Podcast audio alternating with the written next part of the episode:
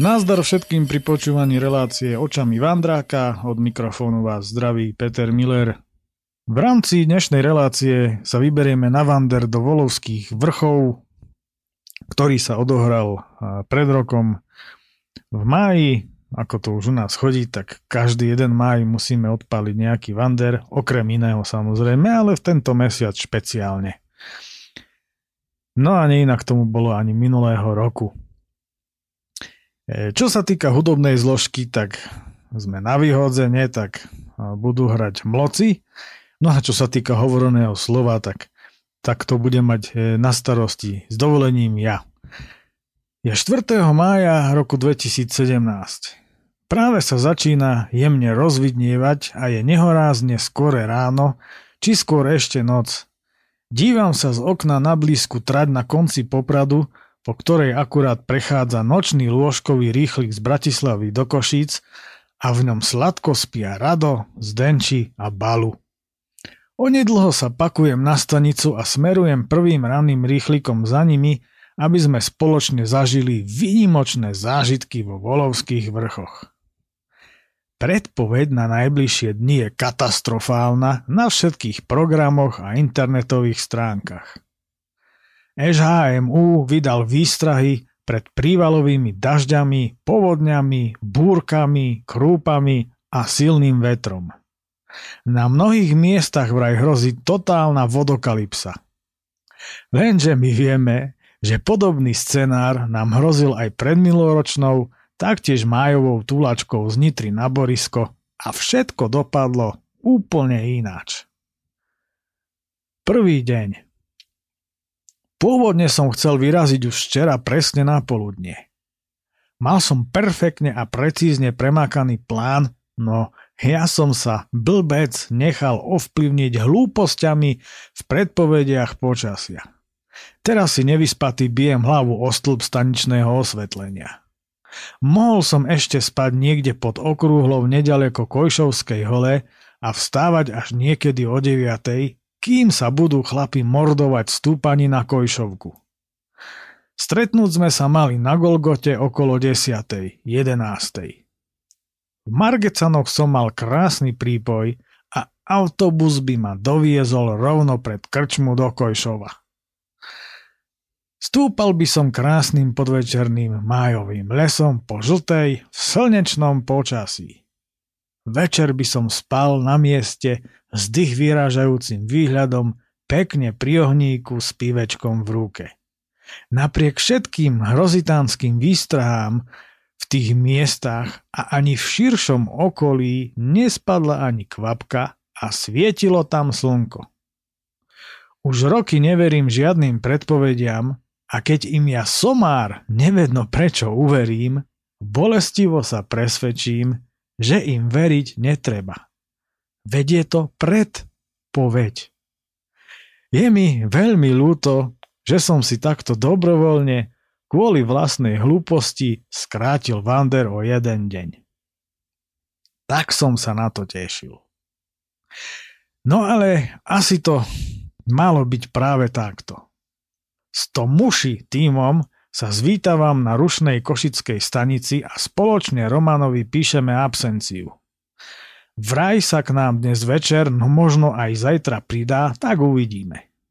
Okolo 7 nám ide autobus do Zlatej Itky a tak sa presúvame na autobusovú stanicu. Tu možno aj preto, že sme dnes ešte nič nejedli, snívame o rezni. A to tak intenzívne, že pátrame, kde by sme k nemu tak v najbližších dňoch mohli prísť. Rezeň som nejedol takmer rok a pri jeho spomenutí som sa zobudil už dočista. Ale hlavne dohľadna. Dávame štartovacie kalíšky domácej slivovice od svokrovcov a pozeráme do mapy. Zajtra okolo obeda by sme mohli byť niekde nad kúpeľmi štós. To je ono. Tam musia variť, veď sú tam kúpeľní hostia. Len či varia aj pre okolo idúcich. To nevieme, ale jednoznačne si vsugerovávame, že áno a hotovo. Ten rezeň tam zoženieme, aj keby sme si ho mali vyklepať a obaliť sami. Inú možnosť nepripúšťame ani potom, ako sme si prečítali zo pár rozporúplných informácií od diaľkarov, ktorí sa pri prechode cesty hrdinov SNP zastavili v kúpeľoch a stravy sa niektorým nedostalo s tým, že nie sú kúpeľní hostia. My sme si už rezeň zhmotnili a celý tento vander sme oficiálne nazvali za rezňom do štósu a náležite pokrstili riečanskými tekutými slívkami z kremnických vrchov. O minútu sa už trepeme do autobusu. Rado platí za všetkých a tak nám to šofér vytlačil na 8 spojených lístkoch, lebo sme logicky platili aj za obrie batožiny.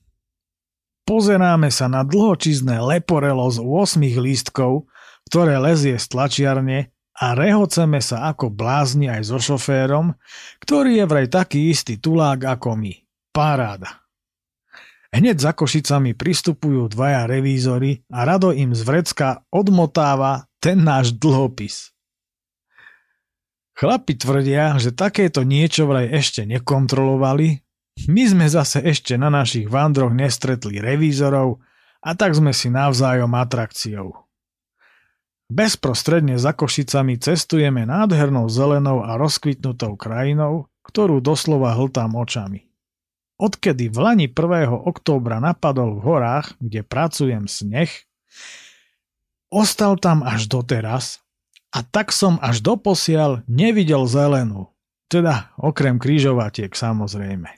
Plných 8 mesiacov som sa pohyboval iba v snehu a videl len čiernu a bielu, lebo aj keď som mal voľno, zdržiaval som sa vo vyšších nadmorských výškach. Už mi z toho fakt zadrbávalo. Preto teraz čumím z okna s doširoka otvorenými očami a dívam sa von, ako keby som sem prišiel z inej planéty. To je nádhera toto. Opakujem neustále a spolucestujúci sa na mňa zhovievavo dívajú ako doktor na pacienta v pezinku. S nevôľou zistujeme, že krčma je ďaleko, ale hlavne hlboko, až dolu v dedinke rieka, ktorá je časťou Zlatej Jitky. V žiadnom prípade nemienime strácať cenných 130 výškových metrov. Mávame šoférovi a poberáme sa po modrej značke hore touto nádhernou dedinkou, ktorá mi veľmi pripomína mnohé banské dedinky na strednom Slovensku. Všetky majú totiž jedno spoločné. Nachádzajú sa v strmom svahu a obklopené nádhernou prírodou človeka lákajú svojimi uzučkými uličkami do svojich malebných zákutí prekypujúcich zeleňou od výmyslu lesov a záhrad. Nad ostrov, naozaj krutou zákrutou pred nami, by mal byť prameň. Sprava si to pomedzi natlačené domčeky dolu uzučkým údolím leje Itčianský potôčik. Začíname stúpať a už vidíme prameň. Paráda. Umývam si zalepené oči, očistujem sa od civilizačných nánosov a ladím sa na prírodu a nastávajúce dni. Vždy ma veľmi poteší, keď sa pri vstupe do lesa môžem očistiť. Les totiž považujem za chrám a tak tento úkon vnímam ako samozrejmosť. Ako keby tá samozrejmosť pramenila kde si hlboko vnútri a prichádzala z veľkých diaľov od dávnych predkov. Samozrejme, telefon mám vždy vypnutý a odložený. Po krátkom úseku v lese sa dostávame na akési lúky nedaleko parkoviska. Tu konečne raňajkujem.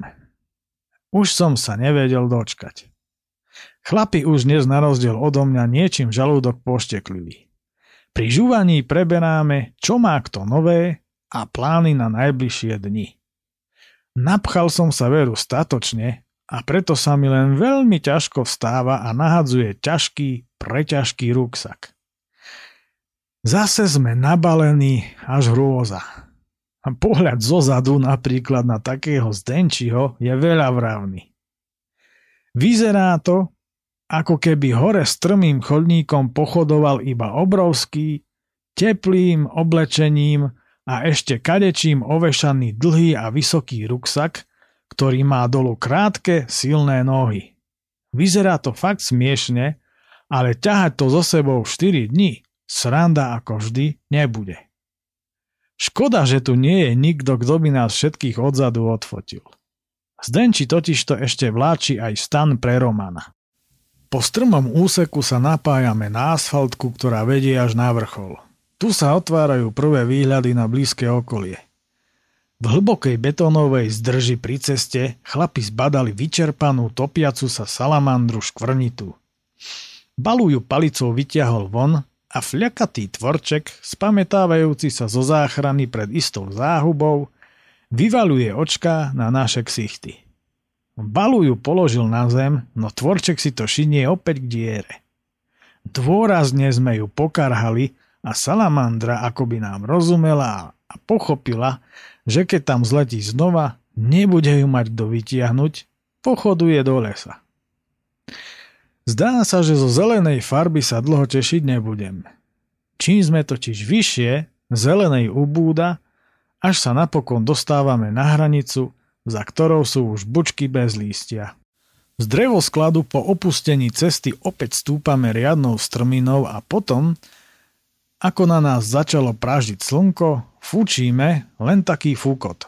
Zhodli sme sa, že meteorológom zo štátneho hydrometeorologického ústavu to našťastie opäť nevyšlo, ako to už na našich vandroch chodí. V SHMU pracuje aj náš kamarát Tomáš a my sa rehoceme z toho, ako raz vo veľkej fatre na útulni Limba odpálil turistov. Tí, keď zistili, kde pracuje, spýtali sa ho, aké bude zajtra počasie. Tomáš sa len usmial a s úplným pokojom odpovedal. Bude.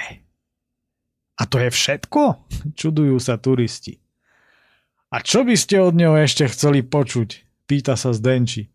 Vedie od fachu, ten dobre vie, čo vraví.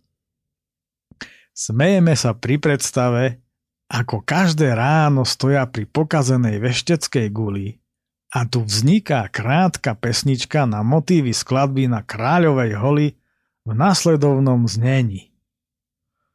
Pri vešteckej guli šehme ústojí. Pri vešteckej guli šehme ústojí. Čo si to vyveštil? Čo si to vyveštil? Čo si to vyveštil? Nech to parom skolí. Dúfame, že sa nikto z nich neurazí, veď ide o srandu, no predpovedať počasie v dnešnej dobe asi sranda nebude. No tá prichádza z čista jasná hneď na Golgote a my chytáme záchvaty smiechu. Hneď ako sme prišli ku koncu lanovky, nám padá zrak na vrchol Kojšovskej hole. Dobre sme vedeli, že tam má ŠHMU pracovisko, ale to, čo sme zbadali, zapríčinilo naše rehoty. Na budove sa nachádza obrovská biela, akoby veštecká guľa. Oni tam fakt veštia. Praví pomaly a sústredenie rado, nespúšťajúc oči z gule. Výhľady sú odtiaľto fantastické a tak sa tu dlhšiu dobu motáme. Tu sme sa pôvodne mali stretnúť. Vrchol už ďaleko nemáme, a tak sa poberáme posedieť si na sedačky lanovky. Hneď sme sa uvelebili a zadívame sa smerom na juh. Za hrbom a kobyliou horou sa tiahnu roviny a nejaké kopčeky vidieť až v nedalekom Maďarsku. Výhľady do dielky sú veľmi matné, pretože dnes je veľmi kalné počasie, čo veští skôr horúci deň, než avizované prietrže mračien a tlakovú níž. V tom, kto si zahlásil, že čo ak teraz zapnú lanovku. Veď začína víkend. No to by nám ešte tak chýbalo. Ruksaky máme 50 metrov od nás pod smrekom a lístky nemáme. To by dole čumeli, koho to z hora priviezli. Zistil som, že sedačka krásne funguje ako hojdačka a tak sa tam hojdáme a kocháme výhľadmi. Jaj, toto je nenormálna pohodička. Neskôr sa kvôli fotke štverám hore na obrovskej ploche asi trojmetrové koleso a chlapi sa rehocú, že keby teraz zapli lanovku, Musel by som tam skackať ako cez švihadlo, až dokým by ju nevypli. Úplne ma striaslo a tak radšej rýchlo zriezam. Chlapi telefonujú s Romanom a vyzerá to tak, že by sa mal pridať až zajtra, tak uvidíme. Zdenči vraví, že keď tu už dávnejšie bol s turistickým klubom, bola tu otvorená akási čajovňa, kde mali aj pivo, tak sa poberáme s trminou ďalej. No, čajovňa je samozrejme zatvorená. Páči sa mi tu čoraz viac, čakal som, že tu bude pekne, ale ono je tu prekrásne. Presne tento typ krajiny milujem. Lúky, lesy, roztratené smreky a iné stromy, hory a ďaleké výhľady. Prichádzame k vlekom, kde sa zase štverám na vrch stožiara. Chlapi sa smejú, čo to mám za maniere, ale ja sa veľmi rád šplhám na akékoľvek stožiare. Zaujímavé je, že keď som bol malý, liezol som, liezol som skôr na stromy, ale na stožiare od vlekov a lánoviek nie. Teraz to preto zhruba od 30 už 10 rokov úspešne doháňam. Vyliezol som už kde. Na blízku je výdatný prameň, kde si plníme všetky fľaše, lebo tankovať sa asi bude až na troch studniach. Fantastická voda ako inak. Vo výdatnom prúde studničky sa pekne trbliecu slnečné lúče, ktoré vo vodnej triešti pekne ladia s modrou oblohou. Na tej šife titanickej tam pilo jak u ďurašku. Daj hef cigaretľu.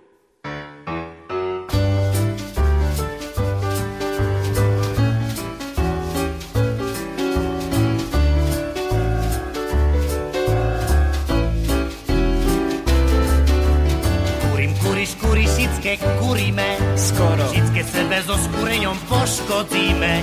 Vyúdzené pajčne, zhubíš merzi strašne, príde čas, keď po špitaľoch nohy spocíme. Ale to ten čas je ešte daleko, každý svojo zdravé bere tak na lieko. Bez rozumu, bez haňby, cigareta pchaše do gamby. Kúri starý, kúri mladý, kúria chlopi, kuria Babi, hoď zo splatu čas kožiť. A cigaretku musí byť.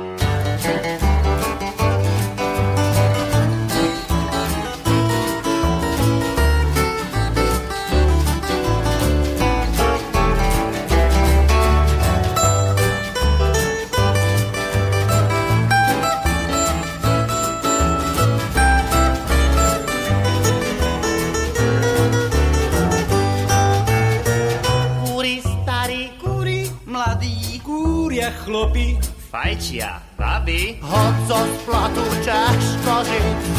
Na cigaretlu musí byť. Pokúkajme radši kusek po Švece, každý kultúrnejší národ kúrenie už nechce. Ľudze sú ľudnejšie, dýchanie je lepšie, v kešeňoch už nenoša tabako vo šmece. Múdro je z dobrého príklad sebe vžac, skúšme aspoň tým za švetom nezaostať, z party marsky netreba ostane vecej peniežná chleba.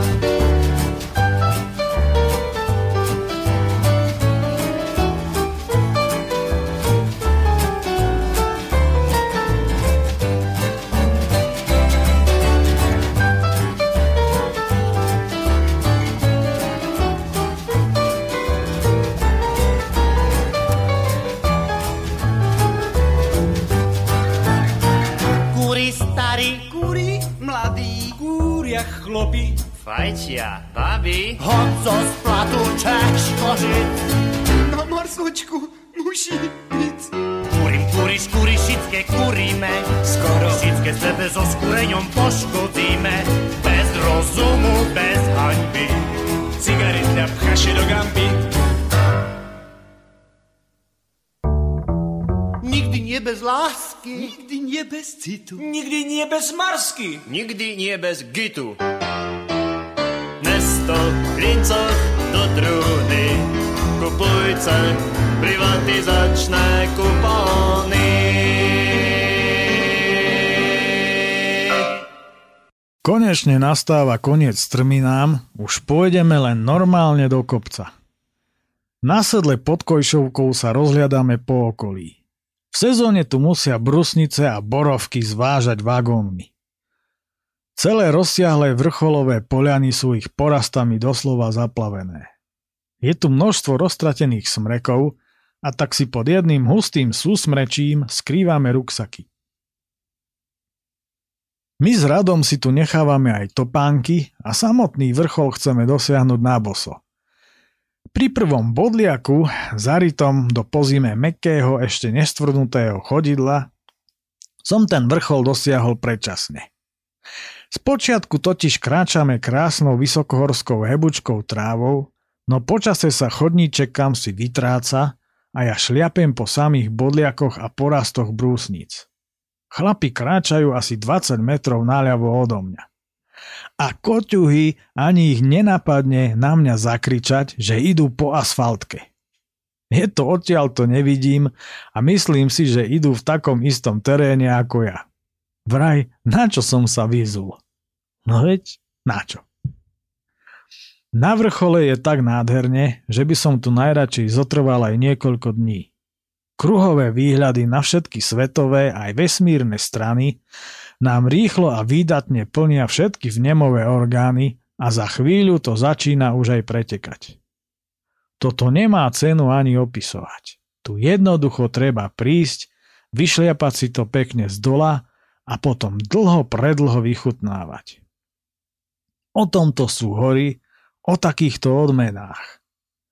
V diaľke Vysoké Tatry, opačným smerom Maďarsko, v diali Rusínske hory, tak volám Čergov, Slanské vrchy a opačným smerom sa vo veľkej diaľke matne sivie kráľová hoľa. Zaujímavý pohľad je aj do okolia Rúžína. Ak by som mal vymenovať, čo všetko odtiaľto vidieť, bolo by to aj na dve strany. Za ostrého počasia musia byť odtiaľto výhľady na našu krásnu krajinu a nielen na ňu, doslova strhujúce, pretože odtiaľto vidieť napríklad aj hory v Poľsku či na Ukrajine. Rado ulieva do kalíškov a neopísateľne šťastný si pripijame na to, kde sme sa to zase ocitli a aká je pecka, že takto vandrujeme. Naplňať si takto telo aj ducha koncentrovaným šťastím je obzvlášť v tejto chorej dobe na najvyš nutné. Dívame sa západným smerom na dlhočizný kľukatý hrebeň volovských vrchov a dumáme nad tým, čo nás tam v nasledujúcich dňoch čaká, aké zážitky, dobrodružstva a výhľady. Toto je pocit na nezaplatenie, veď nás čakajú 3 dni v tomto pohorí. Nakoniec skúmame onu vešteckú guľu na streche budovy. Pripomína gigantickú futbalovú loptu s priemerom asi 5 metrov, len je celá biela a rovnaká, už zjavne nepotrebná, leží opodiaľ, akoby odhodená a roztrhaná v kríkoch. Dnes je moderná doba, vraví Rado. Dnes už sa nevešti nad guľou, ale vnútri gule. A hentá, tá je asi pokazená. Možno veštili práve z nej a keď zistili, že z nej veštia blbosti, tak ju od zlosti zahodili. Rehoceme sa na plné kolo a doplaču nám ako si nie je ani po prečítaní si pamätnej tabule, kde stojí, že tu okrem iného bojoval aj veliteľ partizánov Šukajev. Ak by toto chcel niekto rozoberať, že s hrdinou SNP sa nevysmieva, s čím absolútne súhlasím, tak mi ukážte človeka, ktorý by sa pri tomto mene aspoň nepousmial. Hoď kameňom, kto si bez viny. Tento nádherný vrchol ma fascinoval už v 80. rokoch minulého storočia. Ujo z Revúce je včelár a práve v tomto období chodieval včelami na kočovku najmä na kohút. No a v tomto období odkúpil vyradenú maringotku, v ktorej bývali stavbári ktorí túto budovu, dokončenú v roku 1988, stavali. A práve odtiaľ ju za vetrieskou dotiahli až na drevúcu do Ujovej záhrady, kde dlhé roky chátrala, až sa napokon rozpadla a tak som ju s otcom po kúskoch pálil, lebo ako sa ukázalo, na kočovku už vhodná nebola. Keď som videl, ako ju privážajú, Fascinovala ma pre mňa vtedy obrovská diaľka, odkiaľ ju väzu. Košovskú hoľu som si vtedy predstavoval minimálne 1700 metrov vysokú a 500 kilometrov vzdialenú. Ale jediná vec, ktorá je v súlade s realitou a mojimi vtedajšími predstavami, sú tie dých vyrážajúce výhľady. A samozrejme, vzhľadom na hôľnatý charakter tohto famózneho kopca, ktorý mi pripomína veľkú fatru, sa odtiaľ to naozaj zdá, ako keby bola Kojšovka oveľa vyššia ako tých 1246 metrov, ktoré má. Zo Zlatej Itky až sem je prevýšenie zhruba 600 metrov, ale roviny v okolí nedalekej Moldavy nad Bodvou ležia v menšej ako 200 metrovej výške. Preto aj z diaľky táto hora pôsobí naozaj impozantne takmer z každej strany. Rozliadame sa po okolí. Zo slnečna sa stalo polooblačno a po oblohe pláva množstvo krásnych bielých kumulusov, akoby vymodelovaných z cukrovej vaty a vanilkovej zmrzliny. Ale čo to? Rovno na 1232 metrov vysokú Zlatojickú horu, pod ktorou stojí chata Erika, sa valí malá búrka, či skôr prehánka. Poberáme sa teda rýchlo k ruksakom, pretože hrozí, že mne a Radovi naprší do topánok, ktoré sme si vyzuli preto, aby nám vyschli od potu. Po ceste si všímame, že z komína chaty sa dymí, čo nás značne prekvapuje, no žiadnu nádej to v nás nevzbudzuje. Veľmi dobre všetci vieme, že veličizná chátrajúca chata je už roky, rokúce beznádejne zatvorená a že inak tomu nebude ani v najbližšej dobe. Aspoň sme sa to dočítali v množstvách článkov na internete. Košičanov táto skutočnosť dlhodobo vytáča, pretože tu nemajú nič, kde by sa občerstvili či ubytovali. A právom tvrdia, že byť takýto kopec niekde v blízkosti akéhokoľvek mesta v inej krajine, takýto žalostný stav by tu určite nebol. Ale vieme, v akom systéme v tejto krajine žijeme. Dopadajú na nás prvé kvapky a my s radom rýchlo a veľmi komicky ťapkáme po pichľavých kamienkoch a neskôr v rámci skratky aj blate a bodliakoch nádol. Našťastie po príchode k ruksakom je po prehánke, ktorá nás len oblizla a v zápätí sa nad nami rozplynula. Výťazoslávne a s pocitom nekonečného až egoistického zadozdučinenia si oproti chlapom obúvame úplne suché, vetrom vyvetrané popratky, do ktorých si obúvame suché ponožky potom, ako sme sa vyutírali v hebučkej tráve. Obutí sa cítime oveľa lepšie ako pred vyzutím. Teraz už vôbec nehrozí, aby sa nám v topánkach správili otlaky. Nakrátko sa vnárame do lesa a keď sme sa pri chate vynorili, nestačíme sa diviť. Chata sa očividne rekonštruuje, čo nasvedčuje, že v tohtoročnej zimnej sezóne by už snáď mohla byť otvorená. Rozkladáme sa pri stoloch na terase a doslova len zo zvyku s nulovou nádejou stláčame kľúčku niekdajšej reštaurácie. Samozrejme, je zatvorené. No vnútri niekto je a ten niekto nás zbadal a vychádza von. A potom z úst dotyčného padá na najvýš neočakávaná veta. Jak počkáte 20 minút, tak vás pustím dnu cez druhý vchod. Ale na jedenie vám nič predať nemôžem, ale pivo máme, není problém. Čože? Oni nám predajú pivo? Kričíme po sebe a skáčeme na terase ako malé deti, z čoho sa chlapík s dievčinou vnútri smejú a tešia sa, že sa tak tešíme. Tak toto je teda absolútne neočakávané prekvápko. Od radosti si dávame aperitív a obed a potom už lezieme dnu. Určite musíme svietiť ako štyri slniečka.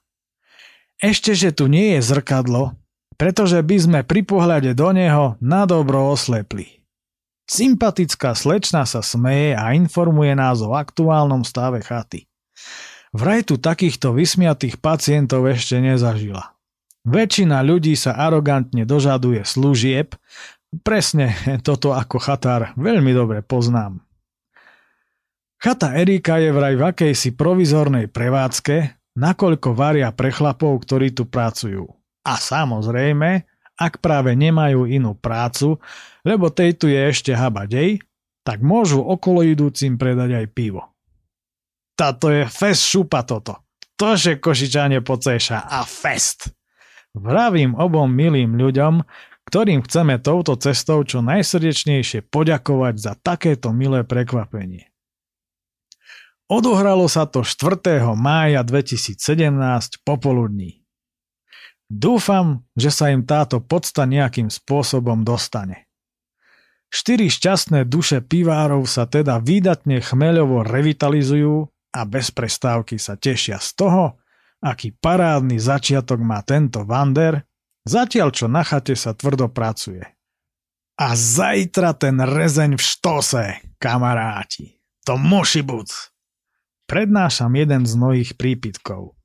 To muši! Zborovo štrngajú chlapi a potom si s radosťou do ruksakov pcháme niekoľko plechoviek na večer.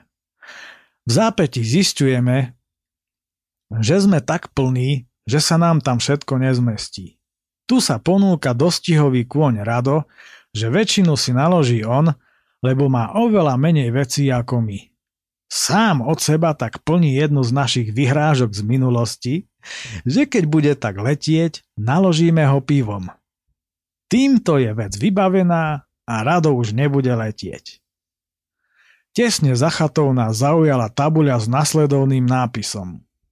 Pozor, Gravitačné spúšťanie dreva.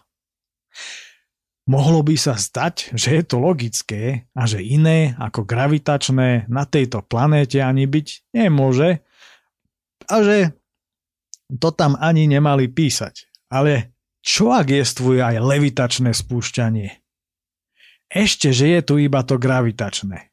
Keby tu totiž prebiehalo levitačné spúšťanie dreva, to by už mohlo ohroziť našu ďalšiu cestu. Lebo dostať po papuli od levitujúceho polena by som teda nerad. Intelektuálom odporúčam toto krátke zamyslenie radšej preskočiť. Popačka ty, yeah.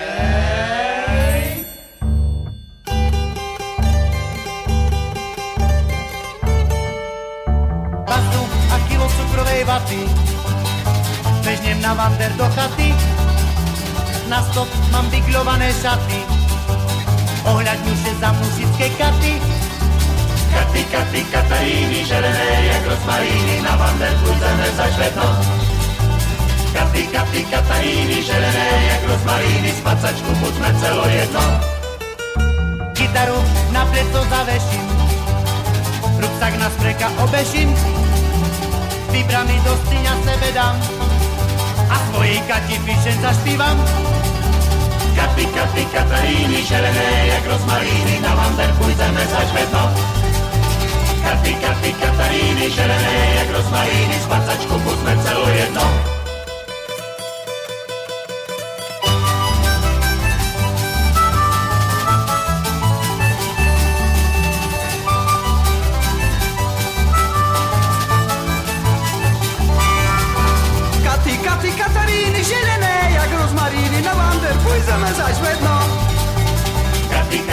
Katy, Kataríny, želené jak rozmaríny, spacačku buďme celo jedno. Benjo už dávno není v móde, i Kaťa puštela me k vode. Na vander teraz chodím sám, a všetké chaty v kukľu mám. Katy, Katy, Kataríny, želené jak rozmaríny, na vander půjdeme za švedno. Katy, Katy, Kataríny, želené jak rozmaríny, spacačku buďme celo jedno, no, no, no. Katy, Katy, Kataríny, želené jak rozmaríny, na vander půjdeme za švedno.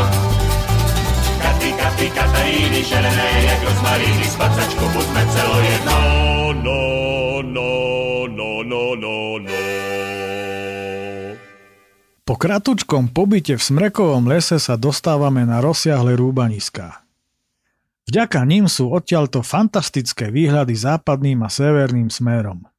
Vidieť odtiaľ aj údolie Hnilca a Hnilecké vrchy, kde som sa už tiež neraz motal, ale s to muší týmom sme tam ešte neboli a tak si pri pohľade na toto neveľké, ale krásne pohorie, ktoré má vandrákom nášho typu čo ponúknuť, brúsime zuby. Ale až niekedy na budúce, lebo o rok v máji chceme ísť do šťavnických vrchov. Na sedle povyše Zagrundu sa odpája cesta, ktorá sem vedie zo Zlatej Itky. Nachádza sa tu aj niečo, čo zjavne vzýšlo z párenia sa záhradnej chatky s maringotkou, lebo výsledný produkt je evidentne krížencom oboch. Tu sa babušíme, lebo aj napriek tomu, že svieti slnko, fúka ľadový vietor a my konštatujeme, že je tu zima ako v Tatrách. A aha ho. Pred ráscestím spálenica rastú dokonca borovice limby. Tieto stromy sú známe tým, že znesú mrazy až do mínus 60 stupňov, takže tu sú ako na Jamajke. O limbe sa všade na internete v rôznych neodborných článkoch môžete dočítať, že na Slovensku sa vyskytuje iba v Tatrách, ale nie je to pravda. Iba ak by sa tým myslel výlučne jej prirodzený výskyt, tak potom áno, lebo pôvodne rastie len vo Vysokých Tatrách. Možno ju nájsť na južnej strane nízkych Tatier a na limbe vo Veľkej Fatre mi limby rastú doslova nad hlavou. Zopár ich nájdete aj v Kremnických vrchoch, na mieste nedaleko vysielača na skalke, pri chodníku, po pravej strane na modrej značke, blízko miesta, kde sa napája na červenú. Videl som ich aj na Muránskej planine, severne od Fabovej hole na Veľkej Smrekovici. V prípade posledne menovanej lokality bolo zretelne viditeľné, že tu boli vysadené umelo. Pochodujeme likožrútom a vetrom zničenými bývalými lesmi, no všade je vidieť množstva mladých stromčekov, najmä bukov, bries a smrekov. Chce to pár rokov a bude tu znova les, ale zase zmiznú tie ďaleké výhľady, ktoré si tu vychutnávame jedna radosť. Aj preto to milujem hrebeňovky. Na rastesti biely kameň si dávame prestávku pretože sa musíme dosýta pokochať tým, čo vidíme. Po ľavej strane máme šíro šíre, prevažne rovinaté dolniaky a je krásne vidieť, kde končí čiara nahor pomaly stúpajúcej zelene. Po pravej strane sa otvára výhľad na okolie Prakoviec a Helcmanoviec, kde som bol naposledy pred šiestimi rokmi na bicykli. Nad malebným sviežo svetlo-zeleným údolím hnilca dominujú ostrý vrch, havrania skala a orlý vrch. Za tým všetkým pravda, že vidieť levočské vrchy, Branisko a Vysoké Tatry. Nad tým všetkým sa vznášajú nádherné biele kopovité oblaky. Odtiaľ to vedie modrá značka dolu do útulnej gelnice, kde na pol ceste pri chate izbica možno prestúpiť na žltú značku. Stále vyzeráme tie prívalové dažde a ono kde nič, tu nič. Našťastie. Teší ma, že tam, kde ideme lesom, na potešenie oka nachádzam krásne hrebeňové lesné spoločenstvá. Množstva starých a hrubých stromov po väčšine bukov, smrekov, borovíc a jedlí. Tých je tu našťastie veľa aj mladých. Pri raz cestí 3 studne skladáme batohy. Už je zase dosť teplo. Pri studničke si naberáme vodu a všívame si, že tu rastie žerucha. Studničky a pramene na vandroch sú na nezaplatenie. Človek sa vždy krásne osvieži, umie i napije. Čo je pre nás v našich končinách samozrejmosť, to je vo väčšine krajín na svete vzácnosť. Buďme preto úctiví k ľuďom, ktorí ich budujú a chráňme ich ako oko v hlave a vykašlíme sa na chore názory známeho ochranárskeho náčelníka, že do prírody nepatria, lebo to nie je prirodzené. Toto totiž vyhlásil v rádiu Slovensko a mne je jasné, že ten chlap ešte asi v lese smedný nebol. Možno by stačilo, ak by sa takíto ľudia raz od smedu plazili krajinou a život, by im zachránila práve studnička, ktorú vytvoril šľachetný človek. Potom by snáď títo ochranári studničky začali uctívať tak, ako to po stáročia robili naši slovanskí predkovia. Ale o tomto takíto ľudia zjavne nemajú ani páru. Chlapi sa dvíhajú na odchod, no mne to nedá a idem kúsok dolu po žltej značke. Tá klesá do Prakovcoch, po slovensky Prakoviec. Od starého Javora sa pod starou horou otvára krásny výhľad na opäť inú časť údolia Hnilca, lebo poniže je len nízka bukovo-smreková mladina. Tento raz na úsek medzi Prakovcami a Gelnicou s braniskom na obzore. Paráda! Toto na tomto vandri milujem. Neustále výhľady na túto dlhú, prudko fotogenickú a mimoriadne malebnú dolinu a vždy z iného pohľadu. Podvečerné farby krásne farbia všetky kopce, kopčeky, doliny či dolinky a ja sa spametávam až po hodnej chvíli. Pri smerovníku pod jedľou už dávno a kto vie ako dlho Nikoho niet. Po pár metroch prichádzam na nádherné miesto, ktoré sa volá Trohanka a tu ma chlapi čakajú. Je tu ďalšie cestie. Na krásnej lúke, lemovanej hustými a košatými jedlami sú dva prístrežky, ohnisko a dlhočizné staré stoly. Tu si dávame ďalšiu dlhšiu pauzu. Chvíľu rozmýšľame, či tu neostaneme spať, lebo toto je v skutku prekrásne miesto ako stvorené na táborenie. Ale prešli sme veľmi málo kilometrov a podľa pôvodného plánu sme dnes chceli spať až niekde v okolí Lastovičieho vrchu, čo už je ale aj tak utopia, tak by sme to radi dotiahli na kloptaň. Od Medzeva tadiaľ to vedie žltá značka, ktorá pokračuje na druhú stranu do Prakoviec.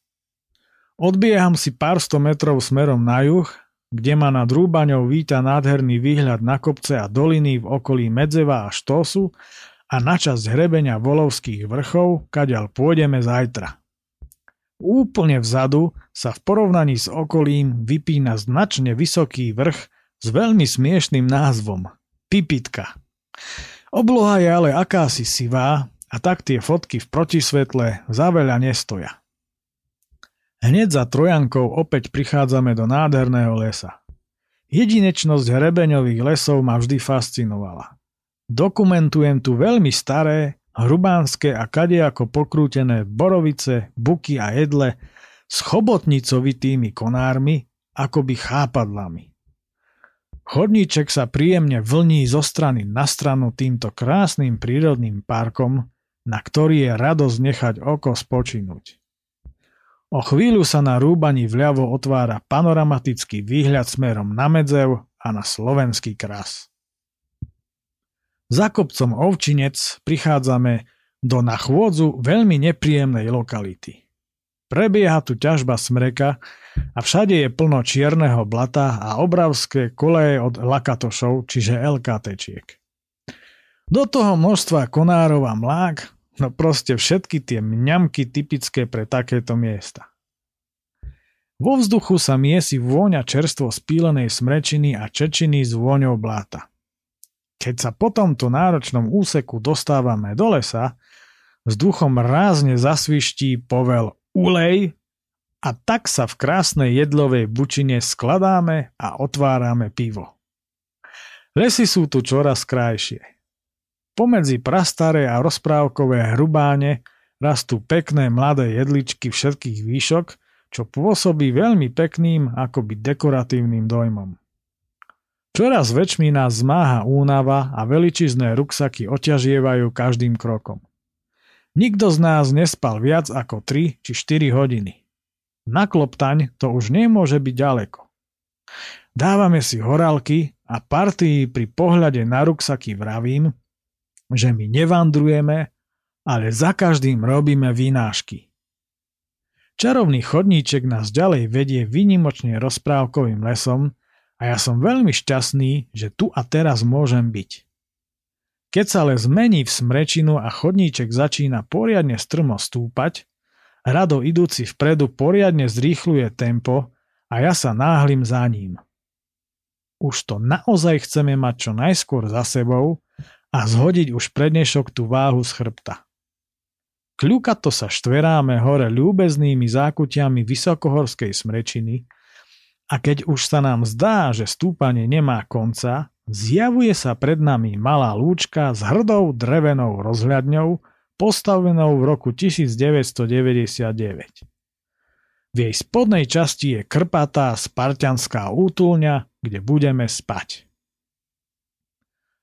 Hurá! Sme tu! Fajront! Kričím narada v domnienke, že ma počuje aj vedúci, ak sa tu prípadne vyskytuje.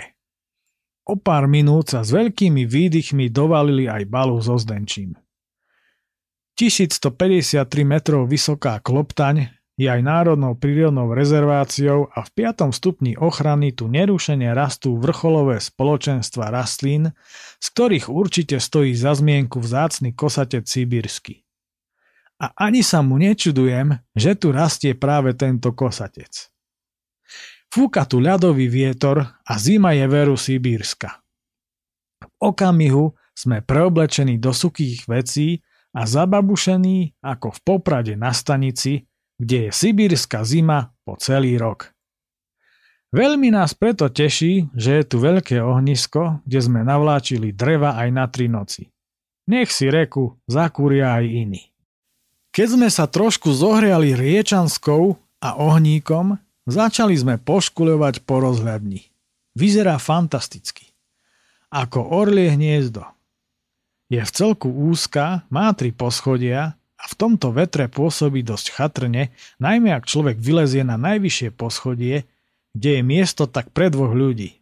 Musím povedať, že všetky tie honosné rozhľadne to nie je nič pre mňa. Mne sa páčia presne takéto.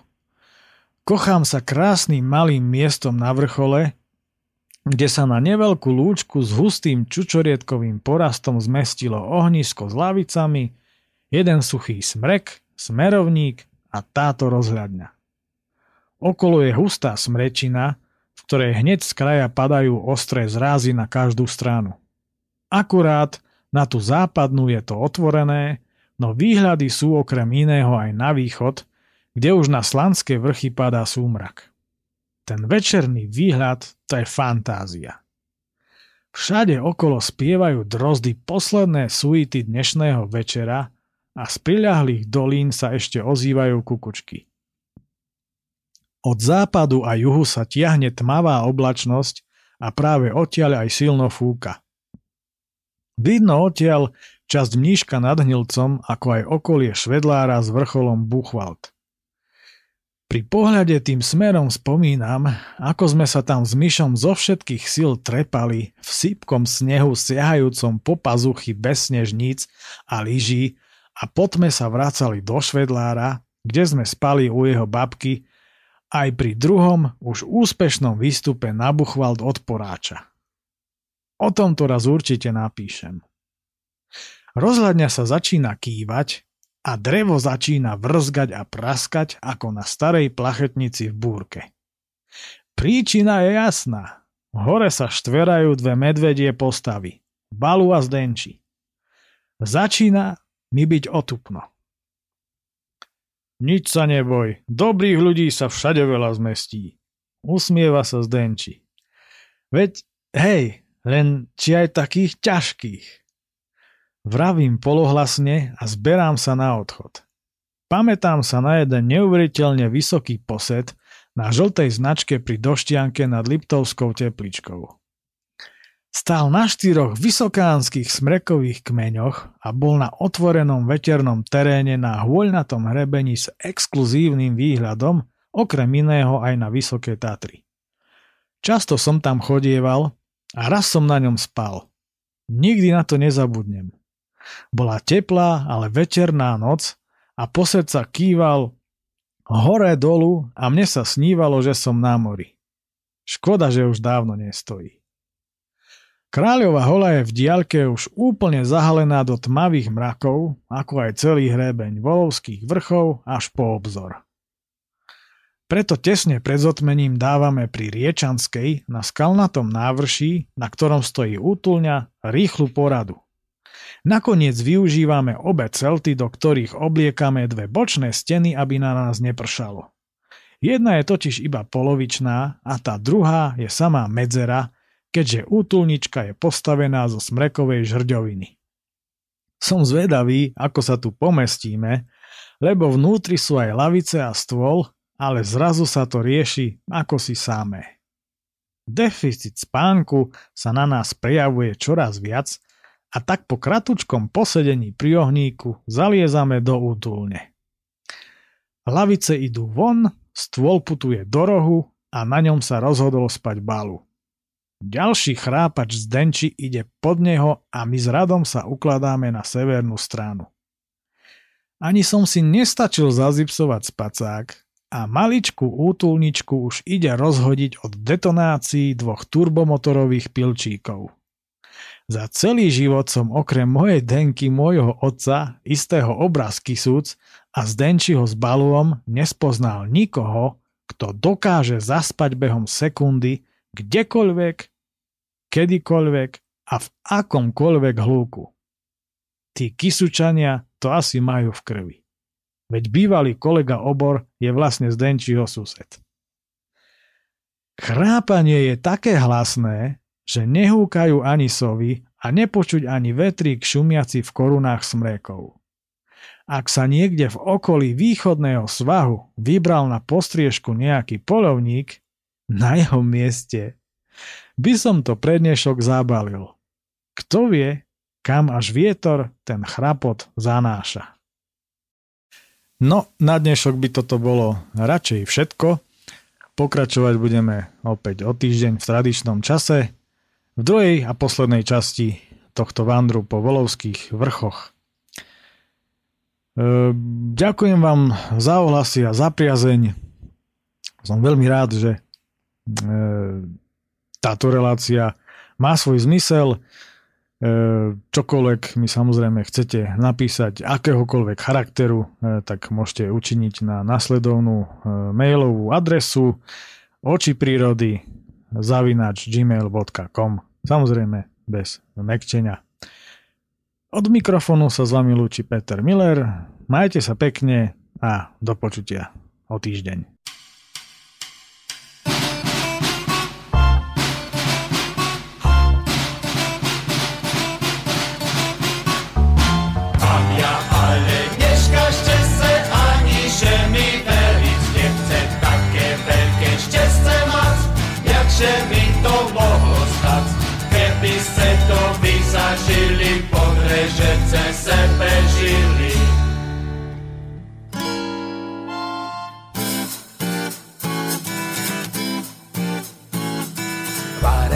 Mi moja beta, tak ju volám, hoď je kveta. Že keď ju dnes ochabím, tá, že sebe puští plyn. Vyprobujem jak mežere, zavrel som zase buď dvere. Zvonka kúkam do oblaka, rekučíka z neúceka. Slutujem, že sa zvoním, naraz urobelo pim. Už mi šťastce služby núka, ja som vonka, ona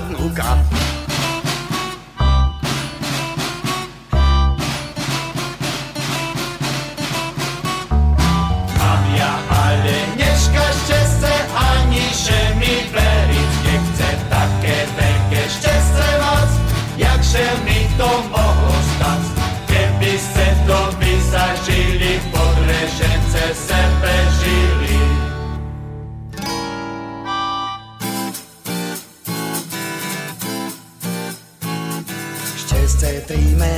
iba krátko neíde všetko tak hladko. Ľudce zastali jak slupy Oho, hovorím, ja neklupy Tovar zvučné na môj vkus Naskočím na autobus. Idem radšiť ze šepie Eštíme tu takto zbije. Tam punce papuch jak máku Najdem sebe zažda jaku Hoď mi poví to tá teta Ja som kveta, var mi beta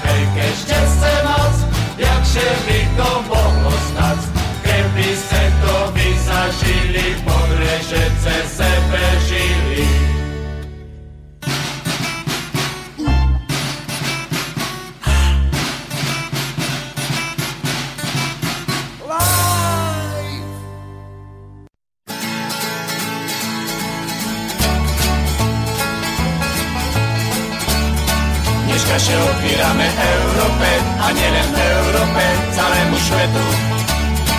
Veď to nám na zverečka zaklope, vyžere, vyslope, lacno je tu. Dneska še otvírame Európe a nielen Európe, celému svetu. Veď to nám na zverečka zaklope, vyžere, vyslope. Či Poľaci, či Rumuni kupujú len za koruny. Dneska še otvírame Európe a nielen Európe, celému svetu. Chce to nám na cverečka zaklope, vyžere, vyslope, lacno je tu. Dneska še otvírame Európe a nielen Európe, celému svetu. Chce to nám na cverečka zaklope, vyžere, vyslope. V Čechách, Morave a v Sliesku, v Prešove, dokonca aj na Slovensku Cudzinec má lacnú ženskú. Mrzí ma to. Išterem! Dneska še otvírame Európe a nielen Európe, celému svetu. Kto nám na dverečka zaklope, vyžere, vyslope, lacno je tu. Dneska še otvírame Európe a nielen Európe, celému svetu. Kto nám na dverečka zaklope, vyžere, vyslope, počítače, satelity privedú nás do debility. A jakže kuknece na to te kiskom požehnávané, sopľavé, revolučné, protislovenské dzeci, tá sebe uvedomice, že 26 roky dozadu to tí mloci z tú debilitu mali fest pravdu. Táto relácia vznikla za podpory dobrovoľných príspevkov našich poslucháčov. I ty sa k ním môžeš pridať. Viac informácií nájdeš na www.slobodnyvysielac.sk Ďakujeme.